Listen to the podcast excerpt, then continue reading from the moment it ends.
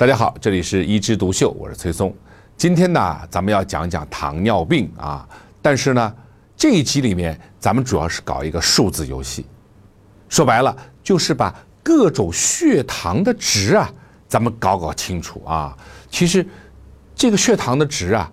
蛮搞的啊！我只能一一的给你慢慢的道来，让你呢有一个大致的印象啊。如果你一下记不住，你可以反复的听，反复的看啊。这样呢，我希望呢可以对你了解糖尿病的很多血糖的基本知识有所帮助。好，我们来一一道来。第一部分，正常人群，正常人群血糖是多少呢？是三点九到六点一。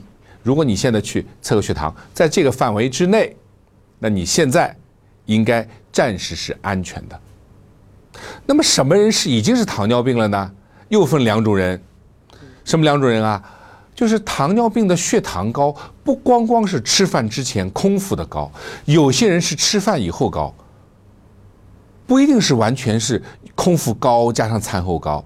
所以呢，这两部分人，一部分是空腹大于七点零的病人。是糖尿病吧？是了，帽子戴上。还有部分，他空腹可能没有达到七点零，他的餐后呢已经超过了十一点一，也是糖尿病，帽子得戴上。哦，两类人哦，七点零、十一点一，记住了吧？但是你要知道，已经到了糖尿病了，说老实话也退不回来了。我们最应该关注的是。当中有个灰色地带，对吧？既不是正常的，又不是糖尿病，叫什么？糖尿病的前期。那这个人群呢，也分两种。第一种就叫空腹血糖受损，也就是他的血糖已经大于六点一，但是呢又小于七点零。这部分人他是干嘛的？他是排着队的，排着队走向糖尿病的。但是这个时候，如果我们干预，还退得回来吧？退了回来，当然和糖尿病的人群一样啊。还有人群就不是空腹了，对，您说对了，是餐后血糖大于了七点八，但是呢又小于了十一点一，哎，就是没有达标，但是呢比正常人的应该吃好饭以后不要超过七点八，它超过了，它可能是八呀、九啊、十啊，它也属于糖尿病的前期，它叫什么？糖耐量异常。那么这种人群是我们最应该关注的，但是我们人群当中最容易漏掉的是什么呢？就是餐后人群。哎，我们比如每年要去体检啊，如果你空腹，哎，在六点几没有到七的时候，你会当心的呀。啊，超过七了，医生也会说啊，你可能糖尿病啦。但是你什么情况下会做餐后血糖啊？往往不会做的，对吧？有很多人漏掉了糖尿病的诊断。多少呢？我们上次做过一个研究啊，在中国餐后血糖不做，漏掉诊断糖尿病有百分之六十，不是百分之十，不是百分之二十，是六十啊！说明什么？说明餐后血糖往往早于空腹血糖先升高，而那个时候你不知道啊，你丧失了退回来的很多很多的机会。这里再教你一个诀窍：什么时候你必须做餐后血糖了？也不是每个人都要做，对吧？空腹血糖大于五点六的人，记住啊，不是大于六点一啊，大于六点一肯定要做，但是只要大于五点六，就去做餐后血糖。这个时候可以筛查出很多的糖耐量异常，或者是糖尿病。再记住，什么叫筛查出糖耐量异常？就是餐后大于七点八，但是小于十一点一的。什么叫糖尿病？就餐后已经到了十一点一的，那就是糖尿病。所以这么一筛查呀，我们就把。糖尿病的各种人群都囊括了。如果早期干预可以往后退的，往后退；如果说已经没法往后退了，我们就控制血糖，控制并发症。所以啊，人家经常说糖尿病或者内分泌的医生真是每天都在玩数字游戏，真的是数字呀。你得控制血糖吧，对吧？你得监测血糖吧。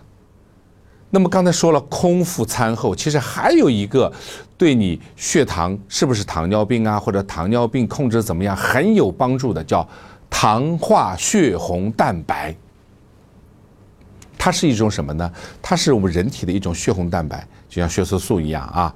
但是呢，它会跟糖有点影响，而且呢，保持三个月的稳定。也就是说，如果你想看即刻的血糖，我今天早上是多少？我是五点六，还是六点一，还是七点零？就抽一下就知道了。但是你想知道三个月之内你血糖大概是多少呢？你得抽一个叫糖化血红蛋白，抽出来以后，哎，你就知道这三个月当中你血糖到底稳定不稳定。正常值小于五点八，你如果大于了六，大于六点五，大于七，往往你的三个月之间的血糖都是不稳定的。所以啊，我们监测血糖其实非常有讲究。那话又说回来了，说我们吃了降糖药，我们是不是血糖降下来了以后降到什么好呢？哎，也是靠监测血糖。如果你并发症比较少啊，然后呢人也比较年轻，那我们想控制的严格一点，啊，你的空腹呢小于七，餐后呢小于八，那这样呢严格控制，让你的生命更长一点。但如果你的年纪已经蛮大了哈，或者说已经有严重的心脑血管并发症，一旦发生低血糖，后果不堪设想，那我们稍微放松点，餐前呢。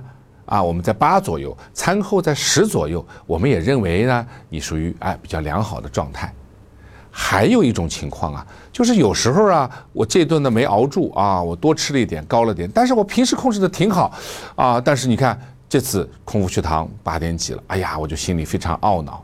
哎，不要着急，我刚才讲过那个叫糖化血红蛋白，它是讲的是三个月的平均血糖。如果你这个平均血糖值还是可以的，其实你还是控制的可以的。控制了多少呢？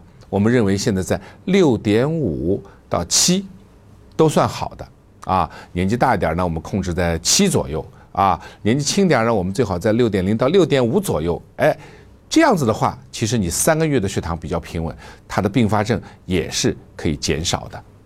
其实现在啊，糖尿病的人群是越来越多啊，而且呢，有关糖尿病的知识是非常非常的多。我们今天呢，仅仅是讲数字，我们就讲了一集，也希望我们今天这集的数字游戏，可以对你认识糖尿病、认识高血糖有所帮助。好，我们今天就聊到这儿，我们下次接着聊。